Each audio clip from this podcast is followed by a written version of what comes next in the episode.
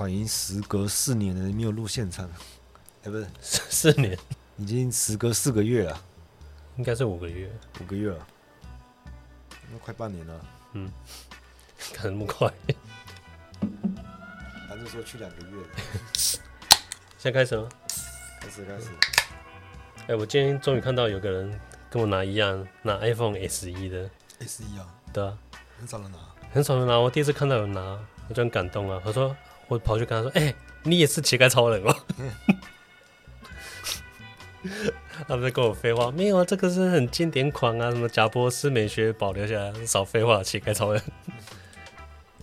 K S 一它还是一样，至少它是单镜头，我就喜欢。我看了很多颗镜头就很难过。嗯，那都是独眼龙那种。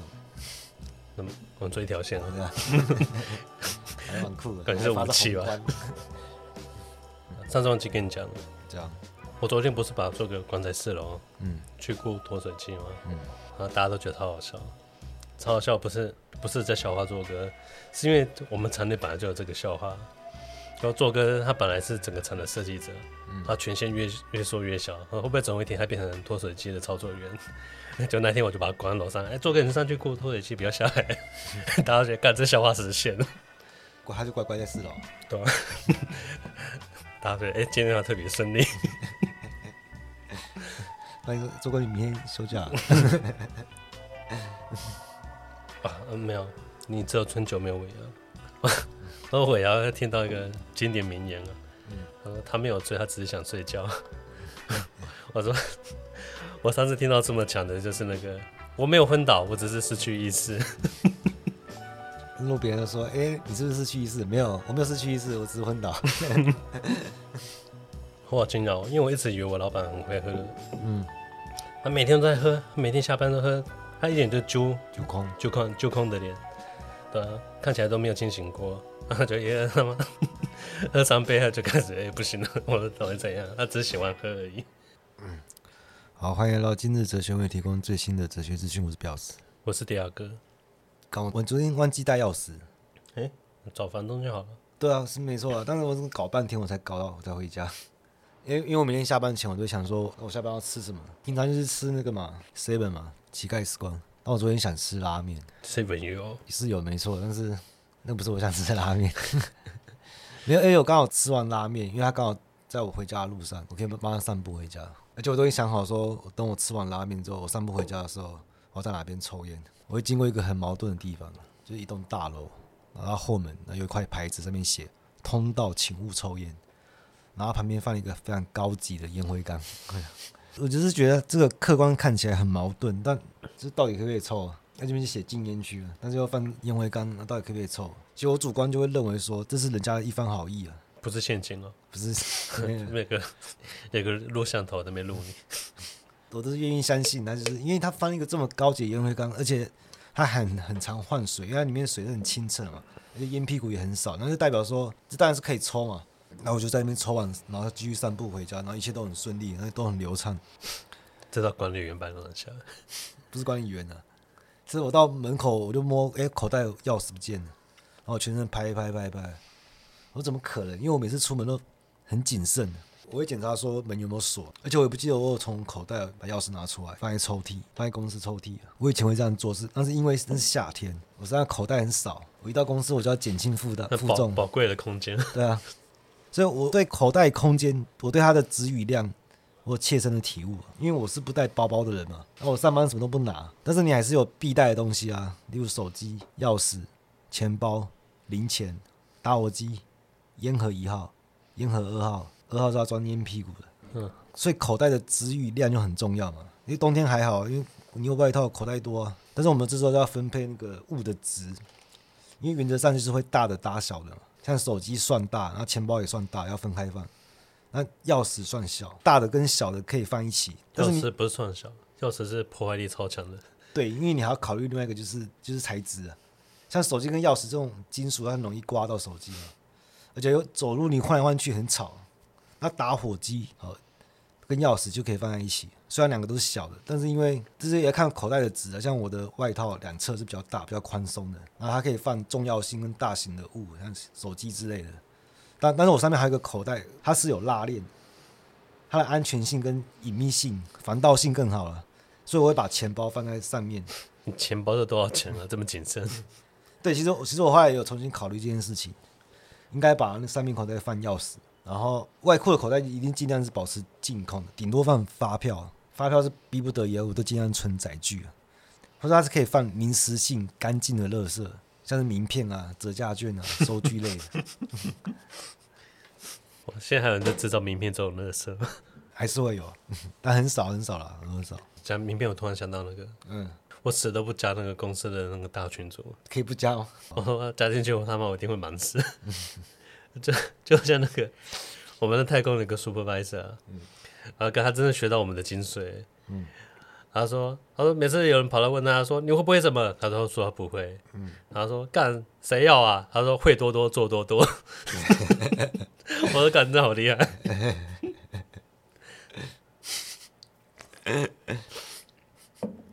他们有些太空，他明明听得懂中文，那个突然装作听不懂你在讲什么。你就说你不要给笑。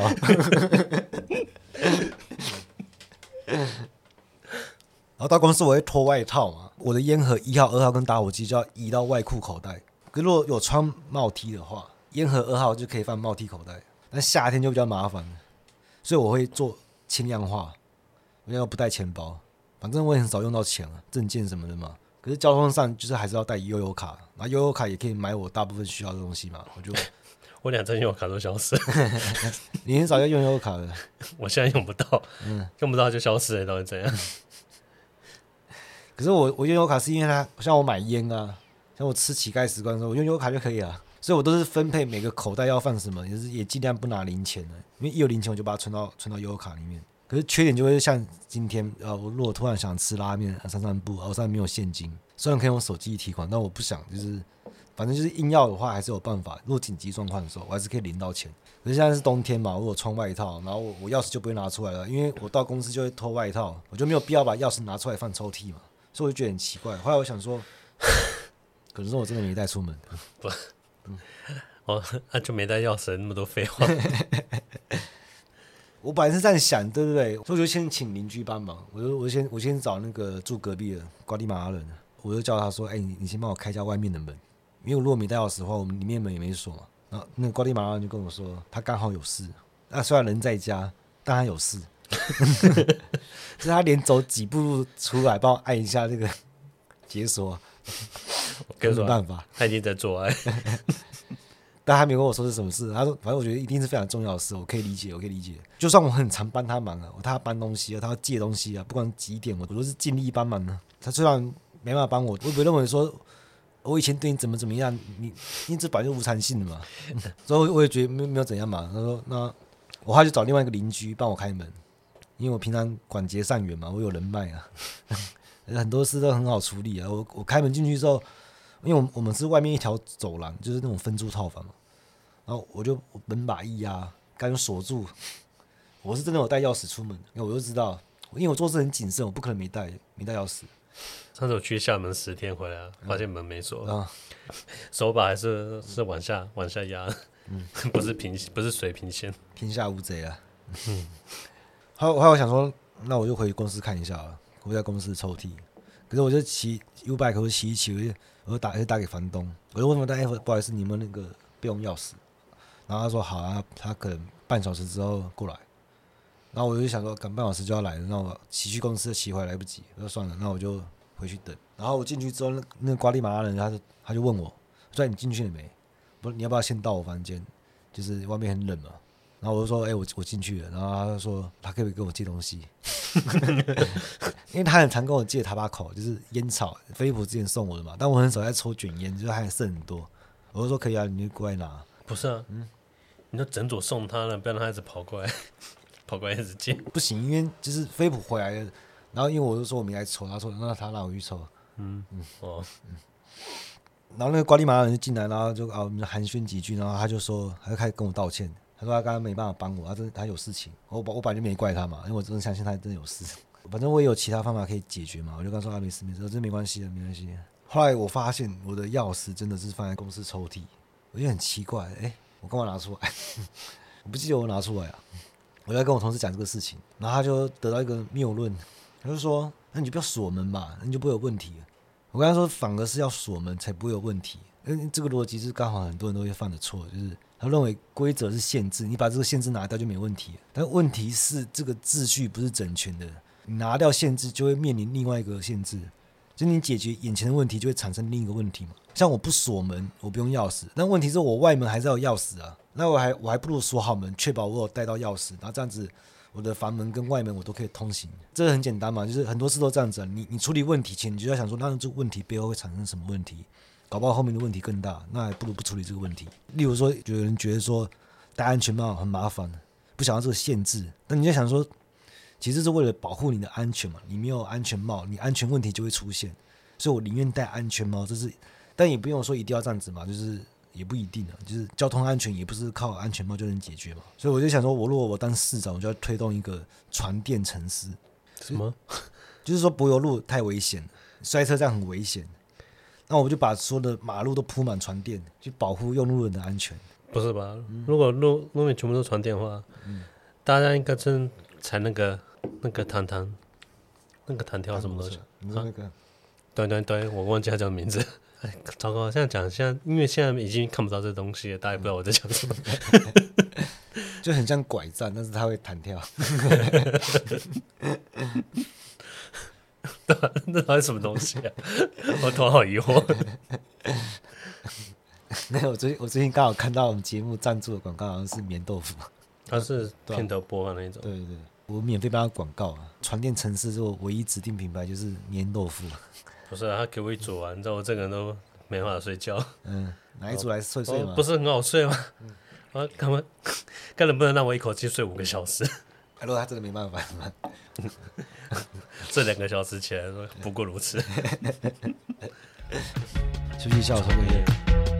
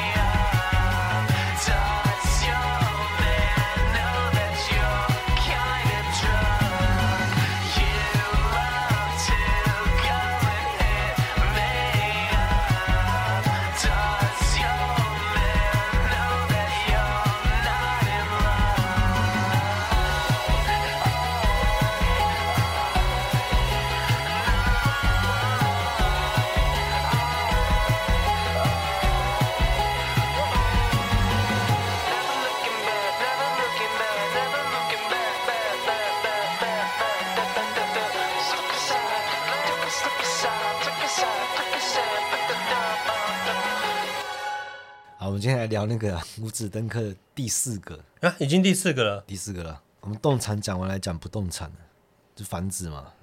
这这也是大家很关心的。你看最近那个平均地权条例才刚通过，我们现在来聊聊有一间房子它代表什么？这代表你胜利组。对啊，为什么会这样子？尤其在市区，你在市区有一间房子，我们以台北市为例啊，为什么你要在市区工作？你不过就是为了那个更多的工作机会嘛，更多资源，更多的发展空间嘛。那这不一定是只有市区啊，就是我是以自己为例，因为我就住在台北市区大安区嘛。那科技园区像那种金融重镇，那也是一样的道理。嗯，以前的工业区也是，只是现在工业区都没有人烟了。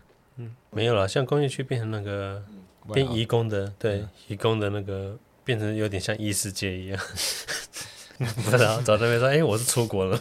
我觉得这很简单的道理，但是我是怕有人会还是不懂，所以或是他没有仔细去想过，所以我说细一点。像是很多很多人北漂嘛，然后他们都会想要存钱，想要买一套房嘛。欸、我觉得现在这个想法的应该不多，现在不多是因为他们觉得做不到。对，可是如果可以的话，他是想要把这个根扎在这里，定居在这边。因为良禽其木而栖嘛，那人也是啊。因为都市的可期性就来自于它的发展性嘛。其实像是都市蛋黄区房价的涨跌就最明显了。因为你以前住在工业区，它不是为了发展，是为了生存。就现在人会选择商业活动多的都市，是它为的是发展，而不是生存。呃，像我不是北漂，但是我我只是在市区租房子。说到这个，其实我最近也要开始找房子，我要搬家了。几月啊？三月。看到太太快了。对啊，所以我我租到二月底啊，所以我二月我二月就要开始找房子嘛。这个事情我去年的节目就有提过，就是他我在等我朋友嘛，菲利普回来，然后我们要一起住嘛。虽然他是九月就回来了，但是他要到处跑，一下菲律宾，一下泰国了，把我一个人独守空闺。然后，然后三月三月我已经确定了，三月开始我们就要开始同居。我非常期待今年的，去年一整年我我可以把它定调为说是孤独的阅读者。那今年我的设定是第二个童年，第二个什么？童年。童年，嗯嗯、呃，学生时期算童年，诶、欸，算，但是我比这个更小，嗯哦，就因为我们在一起的时候就会变成像小孩嘛。然后说回来就是，如果我不是租房子，就是家里他就准备一间房子给我的话，或者我住在家里哦，我不租房子，第二个童年很重要嘛，它要比省房租重要嘛，因为你有房子就代表你的生活成本成本降低，可以省租金嘛。因为以我来说就是差一万，那一万其实算不高了，因为。因为我住的地段很好嘛，我房间也各方面都不错，它就是小，它非常小，反正一增一减呢，一万差不多了。可是那我们之后要找的房子，其实各方面条件要一样，但是要大，因为我们想要招待朋友嘛，所以它一定要大。然后这次我们的预算已经提高到一个人一万三到一万五。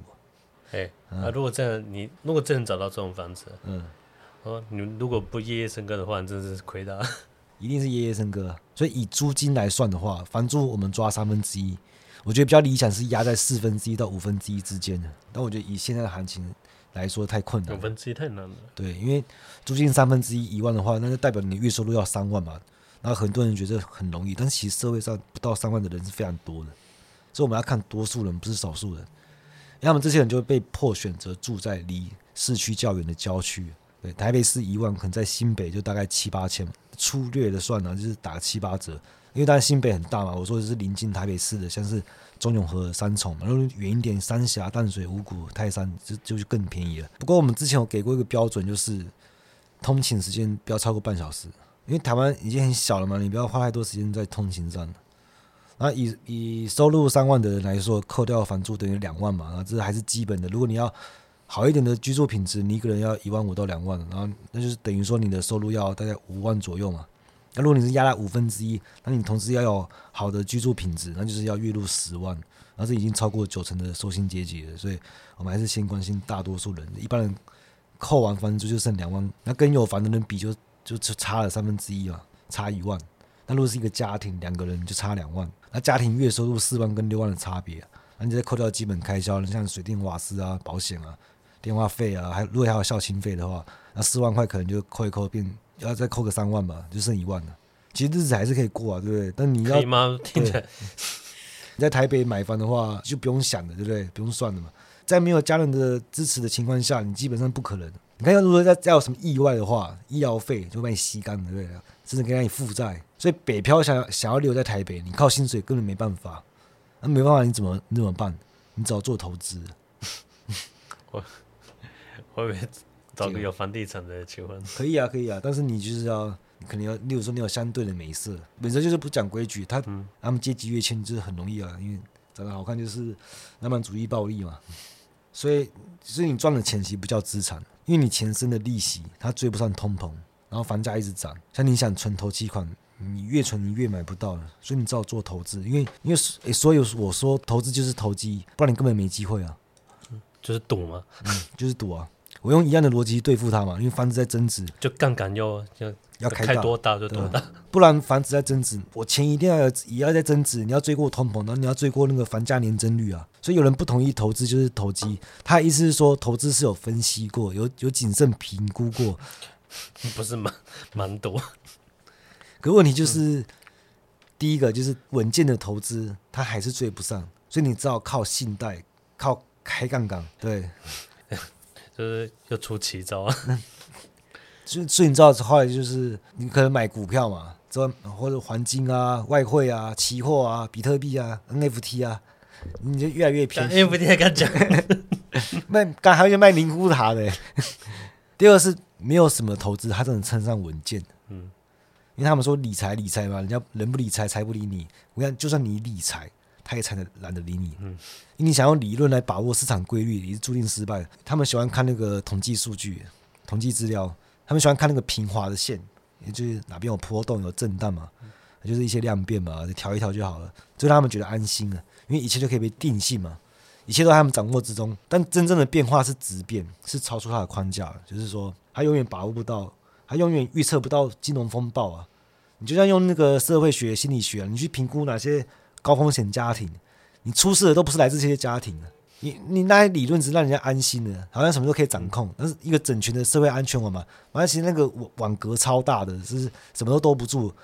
悲剧发生，那个邻居千篇一律都说：“我看这小孩很乖，看不出来会做这种事。”没有人想得到，因为他永远把握不到质变的。所以你要先承认，人是永远看不到，是看不到全面的。那不是妈妈讲的话，是邻居讲的话。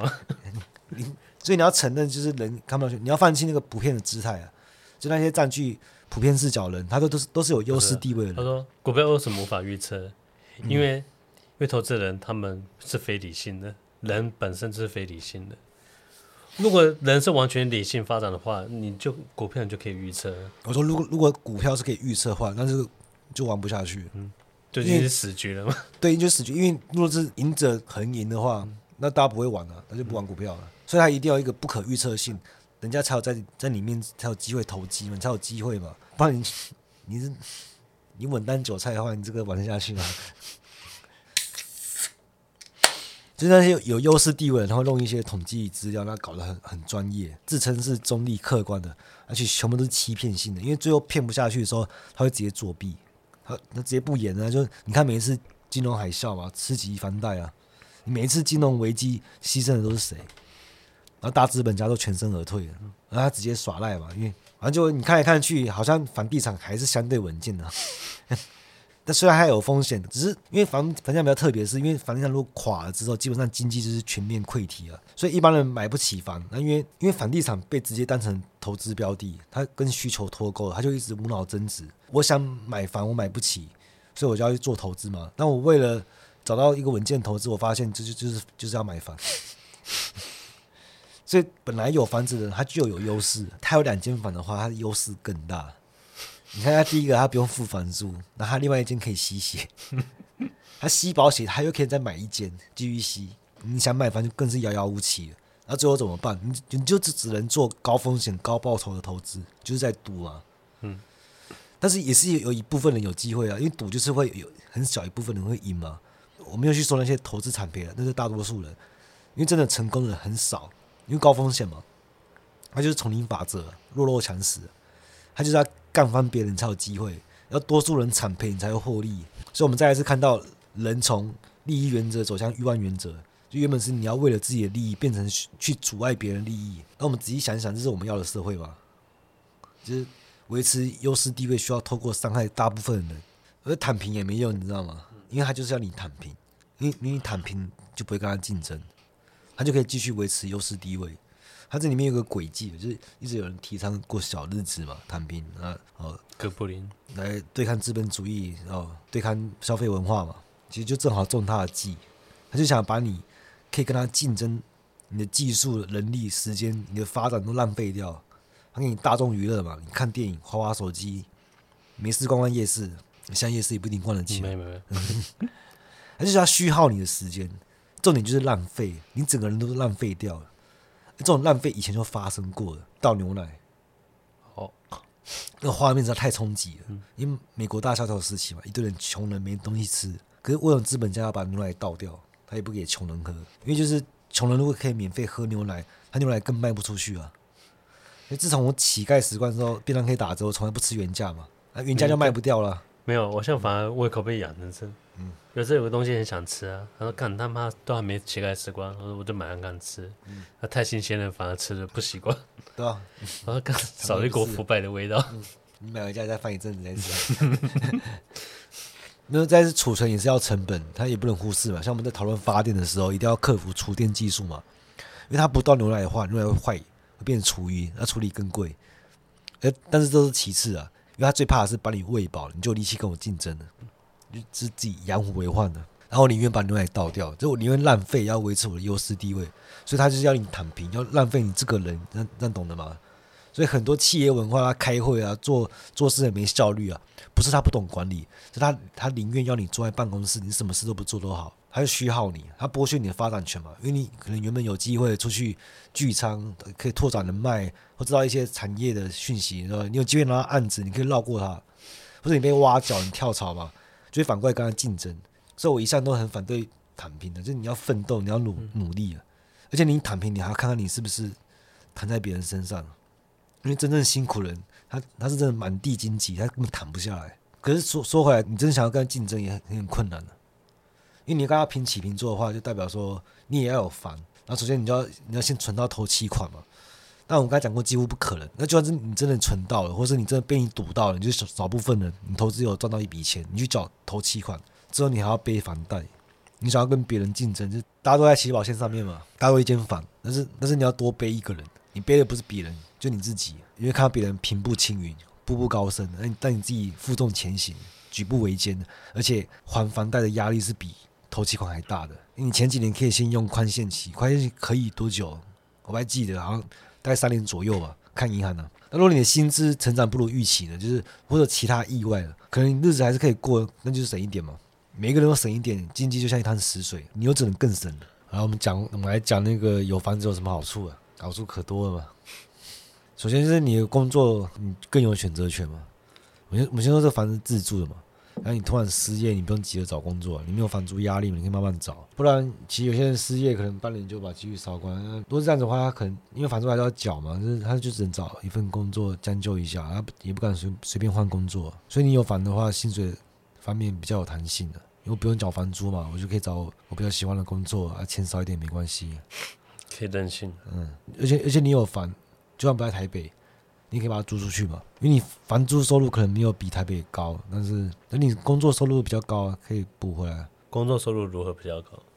在台北也比较高，高个这这个这个高多少很不准啊。你工作多的收入加上房租收入，你可以让你在台北无损租房嘛。其实相当相当于你获得了迁徙权的发展权。那如果你房子是在台北的话，你你的户籍在台北嘛，其实你你在论及婚嫁的时候。就更有优势。你在台北有更多资源嘛？你看上一辈北上打拼的，啊，他也会想要把家里两老接回台北住嘛，因为有更好的医疗资源。然后你结婚生小孩，你户籍就在台北啊，你有更多的教育资源。你看录取台大住台北比例有多少嘛？因为他他有一半是来自双北地区啊，他是可以满足阶级跃迁的想象。你在婚恋市场就更有优势。你看这么多外县市的人口来台北工作，他这边付出劳动嘛，创造价值。它推动产业升级，让都市进步啊！因为人口多，市府财政就有更多预算嘛，可以建设更完善的公共服务啊、艺文活动啊等等这些，它会带动房价的增长。可是那些外来的工作人口，他却享受不到。明明大家都付出一份力去建设这个城市嘛，然后却只有既得利益者可以拿到房价增值的好处啊，那其他人就又更买不起房了，然后差距又扩大。那有两间房人就更不用说嘛，他自租跟出租。就算有一间还在缴房贷啊，你你也可以拿租金去缴房贷嘛，你可以说是银行赚租金，那你赚的是房价增值，无壳瓜牛是什么都没有。那现在房地合一我们就不拆开来讲了，因为房子的增值性就是土地的吸血性嘛，增值是劳动者的付出，那吸的也是劳动者的血。我们看到社会从工业转型成商业嘛，就是从生产变成增值了。因为工人是靠双手、靠劳动创造价值，增加社会份额。但都市的商业活动，就是交易本身，它是不生产价值。那他们的增值依然是要靠剥削工人，他可以跨国剥削嘛？你看，以开发国家去剥削后开发国家，像我们虽然还不是还不算先进国家，但是也算是开发中走向已开发国家嘛。像我们工厂也是引进大量移工啊，剥削他们的劳动力啊。嗯，这个你就比我清楚嘛。那全球资本主义的压迫，然后就是让那些后开发国家的政府都会腐化堕落，然后逼迫人民去出售廉价劳动力。啊，每个人都知道是不对的，但是每个人都觉得自己无能为力。啊，其实要解决这个问题，是要先解决，先终结全球资本主义啊。那些房产实力阶级，那非常疯狂，他可以有三间房，他就可以拿两间的租金去去缴房贷，再拿房子去抵押去买房。而且是指数性增长的，你就会看到有人名下有上百间房产，好像房子可以无限升值一样，还是最后都会造成那个混乱思绪。以前为什么部落会有处女崇拜？因为他们会害怕那个生殖活动造成的混乱。我们说过，崇拜跟恐惧是同一件事嘛。你看，我们家族习惯很很容易失衡的，像引发那个家族内的仇杀，都是引发混乱的。所以他们会跟神做交易，因为交易可以维持均衡嘛。就例如说劳动力过剩，然后就把把人献祭掉，然后为了维持均衡。所以如果政府都不干预、不打房的话，结局就是走向失序混乱了。这是目前我们要优先处理的。我们不应该羡慕那些靠收租整天享乐的人，也不是说我们就痛恨、鄙视这些人。我是有点鄙视他们，没错，就反向鄙视啊，因为我鄙视他们，鄙视我。因为他们自豪的地方就是我鄙视的地方嘛。他们我觉得不是生产的，稀释社会份额。就只想切走大块蛋糕，那不把蛋糕做大。然后我自豪的地方也是他们鄙视的地方。你看他，在大安区有好几套房嘛，他更有社会地位。相比之下，我就是身无分文。那这样就会把社会划分等级制了，因为我房子越多，等级就越高。跟你说，这这有什么技术可言嘛？就是就量的叠加而已嘛。问题就是你敢不敢赌啊？杠杆敢开多大？那最后谁赢了，完全随机性的，它没有技术含量的。那结果这个偶然的东西变成你的社会信用。啊，你又可以贷款继续炒房，只是借贷投资增值嘛，就是数字游戏而已啊。然后他的下一代会更惨，就那些含着金汤匙出生的，因为他父母就是玩这种游戏得到他的所谓成功嘛。像像他会觉得我在精华地段有十套房，我是人生胜利组，然后拿这个权势去压迫别人，然后他整个人生关系就是财富的积累嘛。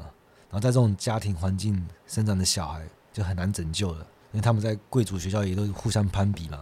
所以你你家有五间房子算小地主，你有二十间你是大地主，或者你在纽约、伦敦有海外房产，你等级又更高，我这边论资排辈、高等级制，他们也会去玩一样的游戏了。但是差别是他父母至少还赌过，这些小孩子养尊处优都被养成废人了，他没有劳动能力了，只要秩序一变，他们就活不下去。而且这个游戏不可能一直玩下去嘛，有土私有才是一个时期啊，它不是永久的，可至少可以够你玩一。玩一代人，赛奈可以，这代不行。嗯，刚好赛奈人可以，因为那时候是社会在那个他在突飞猛进的时候，还在发展嘛，它是他需要资金，那你社会各种资源都要动起来，在这之中，我们也享受到资本主义带来的好处嘛。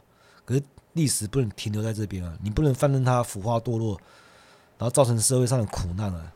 因为要打房有很多方法，只是问题我们要用什么方法？你把大安区的房东都拖出来砍头，你房价就跌了。我们又不是地主，我们又不是红卫兵，我们又不是斗地主，对不对？你你是要让他知道时代变了，就是秩序不是永恒不变的。你上一辈可能不会变，但是你要为自己着想嘛。一一旦秩序变了，这些人他没办法在新时代生存，就是那些整天靠收租享乐，他不掌握技能，他对社会没有贡献，他这些人会被历史消化掉。不过你要劝他们去放弃优势地位，其实很难，比征召无产者对抗资本主义难太多了。虽然两个都很难啊。可就是很难才要做嘛，对不对？哲学就是很难才有魅力嘛，都没有人愿意出来做，就是你自己出来做啊。所以你可以跟他们说，换个方式说，因为资本有逐利性嘛。但是反过来跟他说代价是什么？因为这个游戏是一定是玩不下去的，房价已经高到已经没人买得起的时候，然后房产都会集中在少部分人手上。然后如果你这时候突然来个囤房税啊，他他也承受不起啊。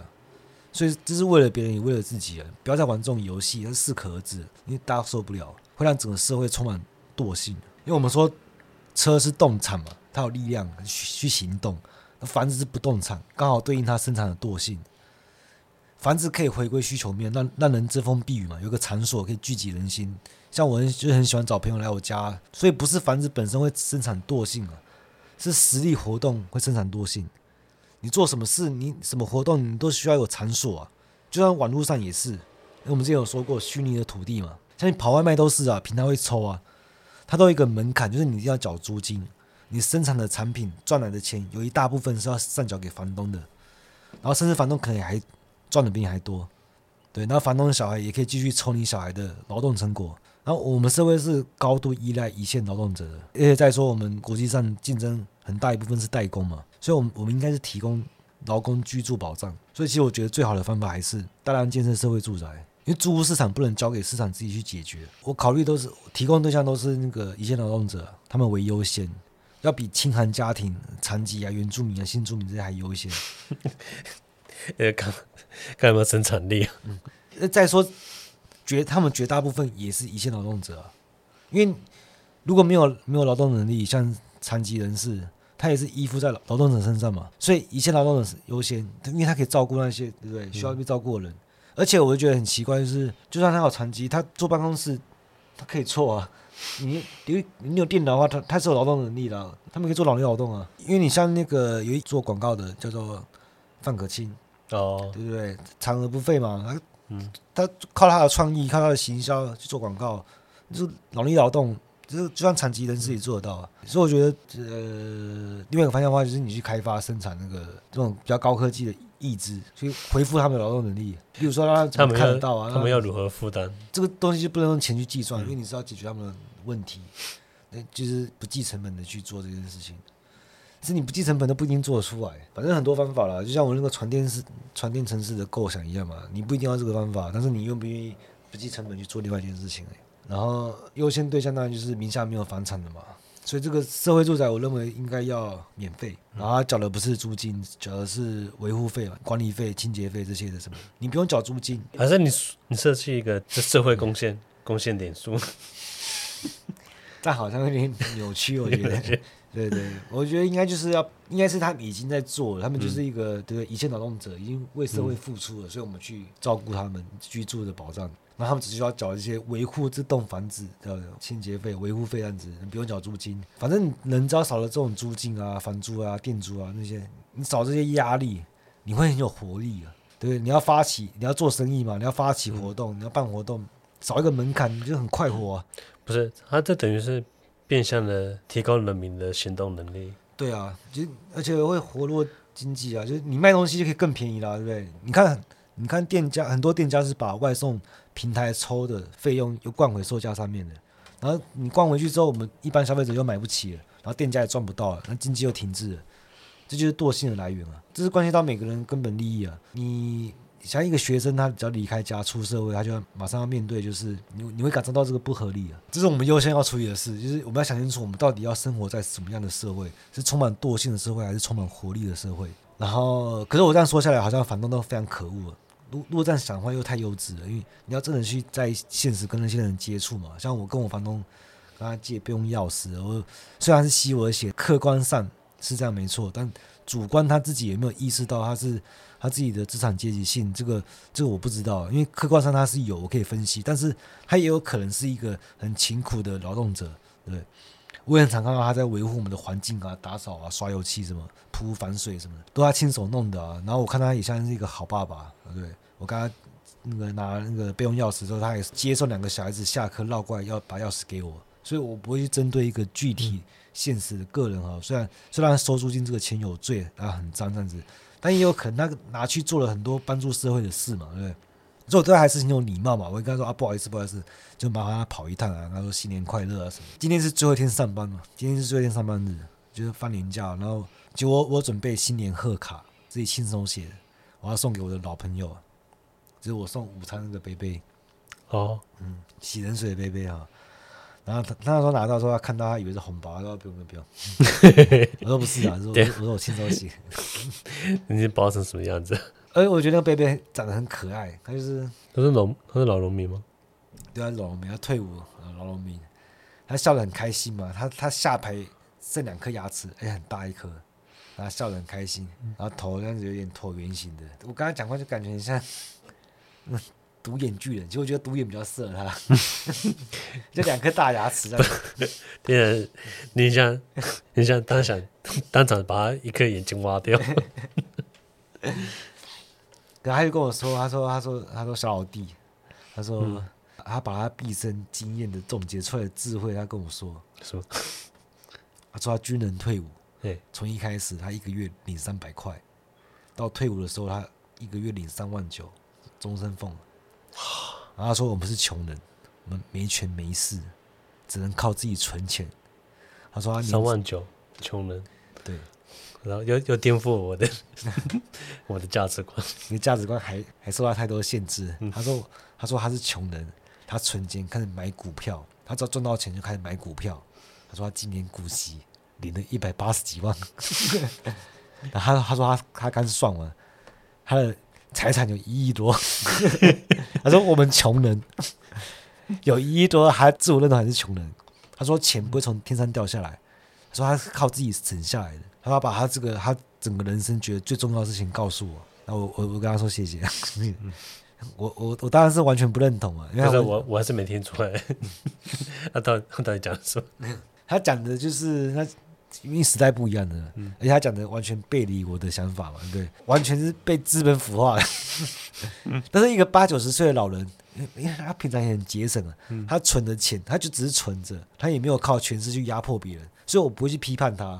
诶我不会批判那个具体现实的人。他有他有子女吗？他没有子女，哦没有，对。然后最后变国家的，对啊，就我就跟他说谢谢，对不对？我我不会说他什么迂腐反动啊，吸血鬼，你前现代封建思想 不是？哦，贝贝，你都没子女了，该该收养个养子了吧？我下次就带律师来，把手续办一办。我因为我看他一副就是想要把财产留给我，对，其实我想过，我想我都想过，如果真的发生这种事，我会收。因为我觉得比起别人，我更会运用这些这笔钱。比起上缴国家，没有，我还收上缴啊，嗯、我还说有遗产税啊，赠与税啊，这算对，这是赠与啊，是遗产。对啊，政府拿去做一些公共服务嘛，又回到社会上。只是我觉得说我，我我认为我做公共服务可以比他做的更好。嗯，比起他们拿去分赃，而且他们已经抽了赠与税，你拿去嘛，那剩下的我要自己运用。但是我我不用他的名义啊，成立什么什么基金会什么的，因为没有必要搞这些沽名钓誉的。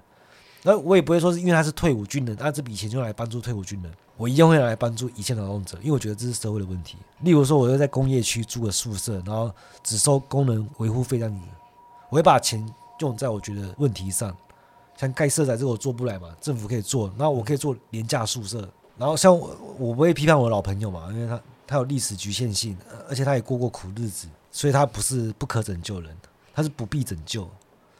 不可拯救是那些富二代，呃，品性非常低劣的那些人。其实我觉得他们也是很可怜，因为他们只会这样生存嘛，当一个吸血鬼。如果他当一个吸血鬼的话，他身边就只会有寄生虫而已。你就想要分一点血嘛，他得不到真实的友情、爱情了，甚至连亲情都是，因为因为他们都把积累财富看成人生的目的嘛，这这会有什么亲情？其实没有，很可怜的。没有，他们会没有德性，像没有人会会质疑我，我会偷钱，因为我有德性的。就算我被监视器拍到，人赃俱获，大家也会替我平反。他就说，就算我是贼，我也是义贼，我是劫富济贫，这是德性的力量。对呀、啊，那力量有点歪。我不，看你像是你像是廖天丁还是罗宾汉，我还搞不懂。但我我不会把钱拿去作为个人哈，我的资产的累积呃财富的累积，我会把那些钱。你不会变房东？不会，我会去处理我就认为社会的问题，对不对？不会做个人的积累啊。这个，可我觉得这这就是我们的优势啊，因为我们不是从从富二代，对啊，不是进入过。